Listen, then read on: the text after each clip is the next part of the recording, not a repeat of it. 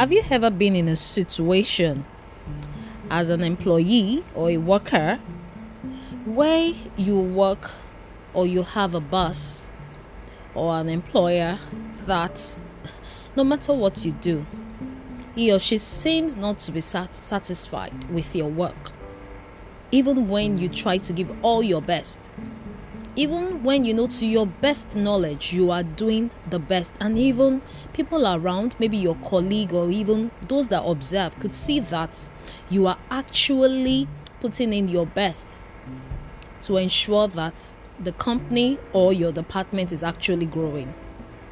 What can such a person do? How will you be able to handle such situation? Welcome to another session of emotional wellness with titilola olufemi we are still looking at emotional wellness or emotional intelligence at workplace.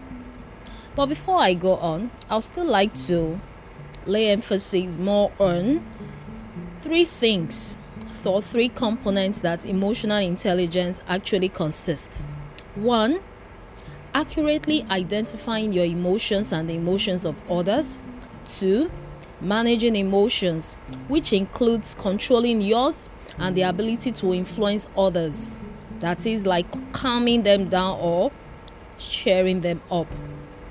Number three, using emotions and applying them to tasks like thinking and problem solving. Now, back to our scenario. Hmm, what would you do? How would you handle such a situation? I know someone very, very close to me that found or that was in such a situation you know, at times it looks like, aren't you going to give up? Aren't you just going to back out and just leave the organization?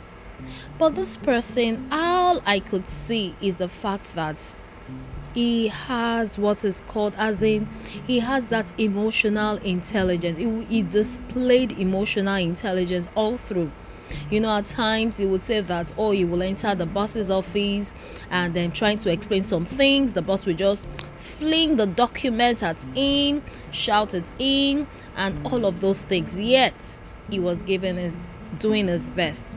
Guess what happened? He eventually got another job somewhere and he had to leave.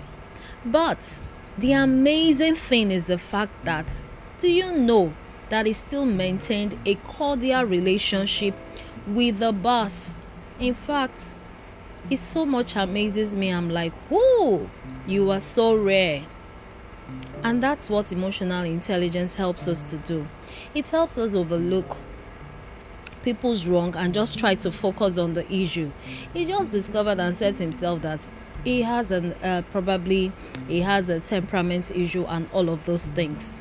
Hmm that's someone that is highly emotional intelligent. And today, that same boss will always check on him. In fact, guess what? He's even giving him an offer. Employees who possesses these abilities generally have higher emotional intelligence. That is, those that are able to accurately identify their emotions and that of others, managing it and also using it to what? And applying it to tasks like thinking and problem solving. So, and those with higher emotional intelligence tend to be more successful at work. Why? I'll mention four things. Because they are better able to one, solve problems, two, keep cool under pressure, three, resolve conflicts, and the fourth one, listen, reflect and respond to constructive criticism. Wow, yes. So I'll pick on the last one, which is listen, reflect, and respond to constructive criticism.